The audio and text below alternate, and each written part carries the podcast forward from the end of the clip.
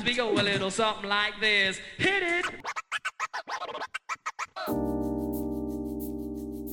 Welcome to the Game Wire, a podcast dedicated to the most important gaming news stories for the week. Today is Thursday, May twentieth, twenty twenty-one, and I am your host, Tim T V. Let's jump straight into it. E three is just a few weeks away, and already we are seeing a huge build in the hype surrounding the conference. Today, the French news site Le Figaro, sorry for mispronouncing that, who interviewed Matt Booty, the director of Microsoft Studios, announced that Microsoft and Bethesda will be sharing a conference experience this year. In previous years, Bethesda was doing one on their own. This comes a couple months after Bethesda and its parent company ZeniMax were bought by Microsoft Studios. Of course, this year's E three was already slated to be pretty interesting. There's been a huge drop-off in attendees in the last couple of years, as well as the general interest in the conference just kind of started declining in the gaming community. And of course, you have the covid nineteen pandemic to worry about as well. E three will also share its days of competing festival and conference. The newly started Summer Games Fest, which was started by journalist Jeff Keighley, will start the same day as the twenty-sixth annual E three press conferences. Both conferences start their showcases on June tenth. Deep Silver, the company behind Metro Exodus and the later Saints Row games, has started a new studio called Free Radical Design. If this sounds familiar to you, then you might be a fan of the retro shooter called TimeSplitters. The studio that made TimeSplitters was also named Free Radical Design. Sometimes you don't even have to try hard. According to an interview of I G N, Steve Ellis confirmed that there is another TimeSplitters game on the way. Ellis went as far to say, to finally be able to confirm that the studio has been formed and that we have a plan for the next TimeSplitters game is incredible. The original studio and TimeSplitters games were created by Steve Ellis and Dave Doak. Both are returning to Free Radical Design. Production of the next TimeSplitters game will not start for a couple more months, but fans are remaining hopeful.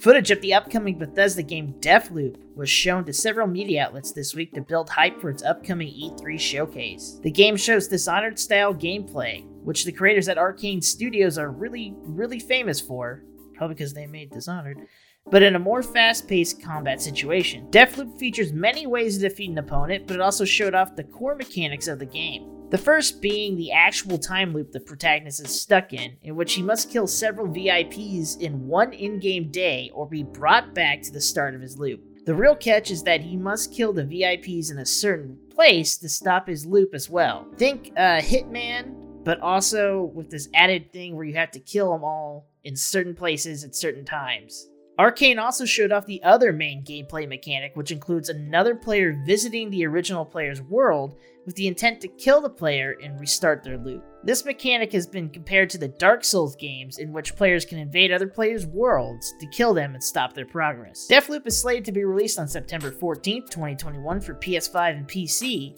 with other console releases coming in the following year. It's good to note that this is the last Bethesda Studios game that is an exclusive launch on Sony consoles. Obviously, we said earlier in the podcast that Microsoft bought out ZeniMax, the parent company Bethesda, so now everything is looking like it's turning the other way, where all of Bethesda games might be console exclusive to Microsoft consoles. Either way, they'll all be available on P C. Monster Hunter fans do not have to wait until E three to hear the latest news on upcoming updates to Monster Hunter Rise and Monster Hunter Stories, too. The official Twitter for Monster Hunter announced that they will be holding a digital event on their official Twitch channel on May twenty-sixth to discuss the future of both games. Uh, I hear a lot of anticipation about it either being a bunch of updates to Rise, maybe potential D L C. All that is rumors and speculation right now. But uh, it's nice to see that they're coming out on May twenty-sixth to give us a lot more information. The official trailer for the new Ratchet and Clank game Rift Apart was released today on Thursday, May twentieth. The trailer showcases the various landscapes the player will visit upon the game's release, as well as a comical narration from the former invader Zim and current hell of a boss, and actually he's in Psychonauts as well, Richard Steven Horvitz. That's that's his real name, the voice actor's real name. Although Horvitz has not been credited for his role yet, many people speculate it's his voice. I'm going to go ahead and go on a limb here and tell you guys it's his voice. Uh, he even retweeted the videos and stuff like that. It's all but confirmed. Ratchet and Clank Rift Apart is slated for a June eleventh release date this year. That's all for the regular news, but we have some rumors. Some things are bum- buzzing around today. In particular, there is a potential news of a Crysis two remake. The official Crysis Twitter account today tweeted a cryptic tweet with the phrase, "They used to call me Prophet." Fans of the game will know that that is something that has been said in the game, and there's a whole bunch of lore and other stuff behind that. I'm not even going to jump into it. But this tweet has added more speculation to the theory that there is a Crysis two remastered on the way. And there's no way to really know. We've already got Crysis one remastered. We're expecting Crysis two and three. But COVID kind of slowed down their production cycle, so it's still a rumor and has not been confirmed yet. Here's a good one for today. The former Kotaku and current Bloomberg reporter, Jason Schreier, spoke about rumors that Bethesda's newest I P, Starfield, might make an appearance at E three this year. It was all but confirmed in a Twitter thread, but he also spoke about hearing from some other professionals near the game and some people that might be working on the I P that it might need some more time before it becomes fully realized, saying that the game might be available sometime in late twenty twenty-two. For those of you who don't know, Starfield is an upcoming game from Bethesda Studios, and so far has been rumored to be an R P G and with shooter elements, kind of like Fallout, or maybe not like Fallout, but mostly it's set in space, some kind of space travel, spaceships, that kind of jazz. Here's my favorite story of the day. Uh, not a story, it's a rumor, but global Phantasy Star Online two fans were thrilled last weekend after playing the closed beta of the newest section of the game called New Genesis. New Genesis is an updated version of the game featuring new fighting mechanics and some really awesome high mobility gameplay. The game also starts players at a base level of the game's pretty sophisticated skilling system. If you've ever jumped into Phantasy Star Online two recently, you might be just completely lost. There's menus, and the skilling system's crazy and all over the place.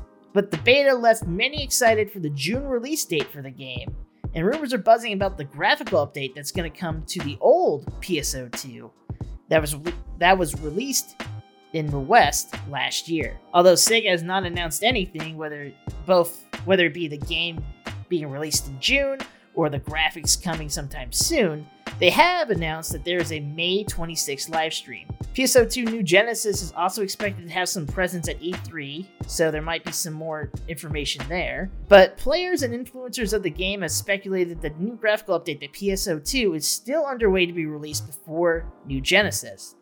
But Sega, once again, has not said anything. Uh, all we know is that New Genesis is coming soon, and originally they had promised that Phantasy Star Online two would get a graphical update before New Genesis, so we'll have to see. Refresh for Phantasy Star Online two is still a week away, so I guess we'll have to figure it out then. One last thing before we leave for the day, I want to give a shout out to all the Destiny two players that will be fighting for World First with the Vault of Glass raid that is being released on Saturday the twenty-second. Good luck, dudes, and see you Starside. That's it for today. Check back on Tuesday and Thursday next week for more gaming news. I'm out. Peace.